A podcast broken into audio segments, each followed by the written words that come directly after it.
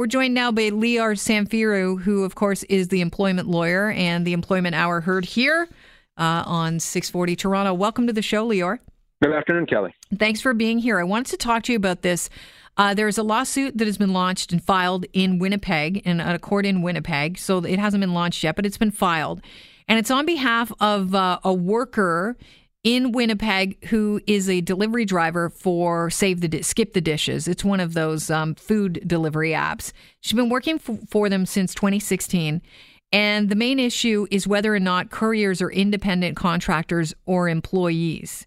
And they think that, you know, on her side of this lawsuit, she says that she considers herself an employee and she should be entitled to benefits of the employee standards legislation. And those benefits would include holiday pay, overtime pay, minimum wages.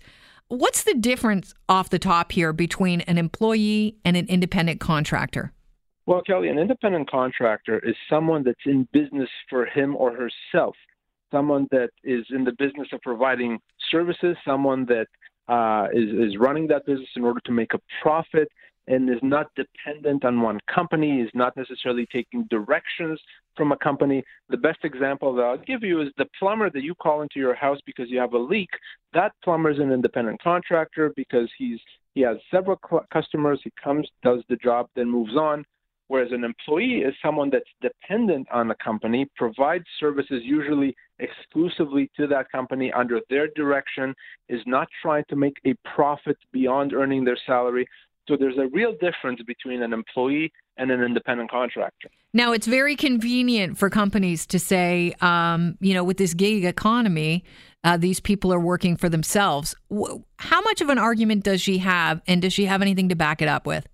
Well, I would certainly uh, say that she has a strong argument. I'm actually involved in a class action against uh, Uber right now, where the, the argument is the same that the Uber drivers, including the Uber Eats uh, folks, are employees rather than independent contractor.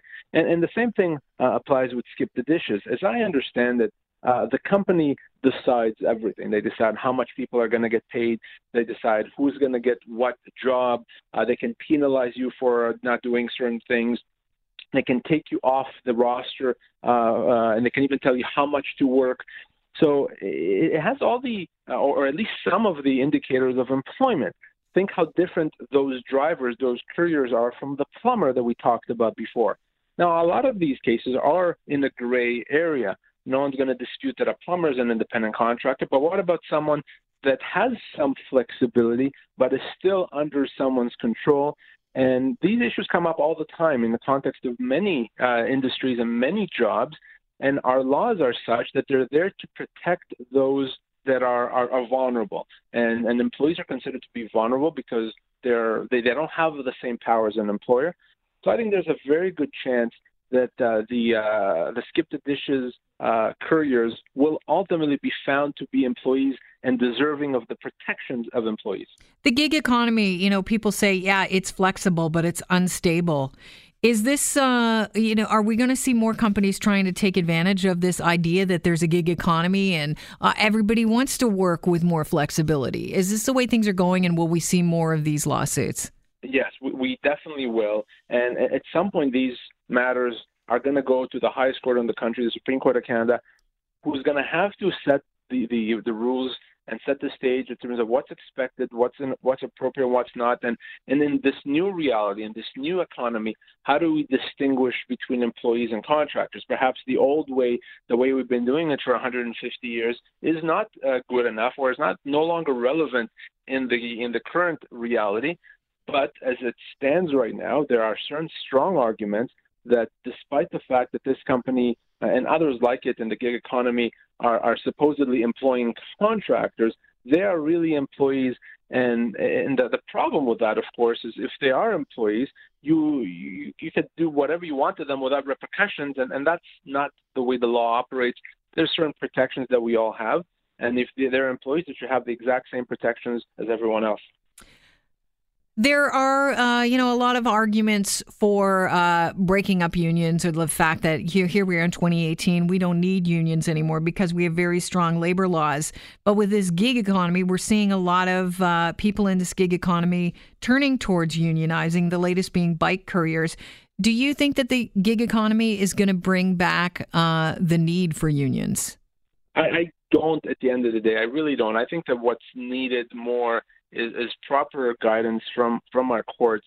And, and here in Ontario, by the way, the, the legislator, that the previous uh, provincial government has tried to make tougher laws and tougher penalties for those companies that misclassify individuals as employees or contractors. And, and I think once the laws are clear, once the enforcement enforcement mechanisms are going to be in place, I think companies are going to understand what's expected of them and what they can and cannot do. And I think once that's done, then I don't know that the unions will add anything to the equation. It's a matter of time. Economies are changing. Uh, employment laws should follow suit. It always is the case that laws have to, take, have to take some time to catch up with the new reality. It's going to happen, and I think once that happens, we'll, we'll be back to a position where unions will arguably not add much value. If you guys win your class action lawsuit against Uber, is that going to be precedent setting? It is. It's certainly going to be a, a very big thing, and it's going to have to change how Uber and, and other companies like Uber do business, both uh, in Canada and potentially overseas. Uh, and you know, there, there's a lot at stake here uh, for for these drivers as well as for a company like Uber. It's it's a big deal, and I think at some point the the highest court, as I said, Supreme Court of Canada, is going to have to hear it and make that decision. It's not probably the type of case that a, a, a judge sitting uh, at uh, University uh, Avenue in Toronto is going to have to decide. This is really something that, that's going to be important for the entire country. How much responsibility should fall on the shoulders of the consumer? you know with with regard to the gig economy you know i think uber is not only because of its app uh, pretty attractive. But you know there when you look at how much it costs for a cab to go across the city and then sometimes you'll open your uber and think oh wow this is going to cost me significantly less it, you know we are asking that the company to keep those uh, wages low by you know wanting a cheaper ride across the city. Maybe it's not something that's feasible. Yeah, and and obviously that is the the, the concern always that are people going to be accepting of Uber or other services if they charge more, and and can they not charge more if they have to have employees?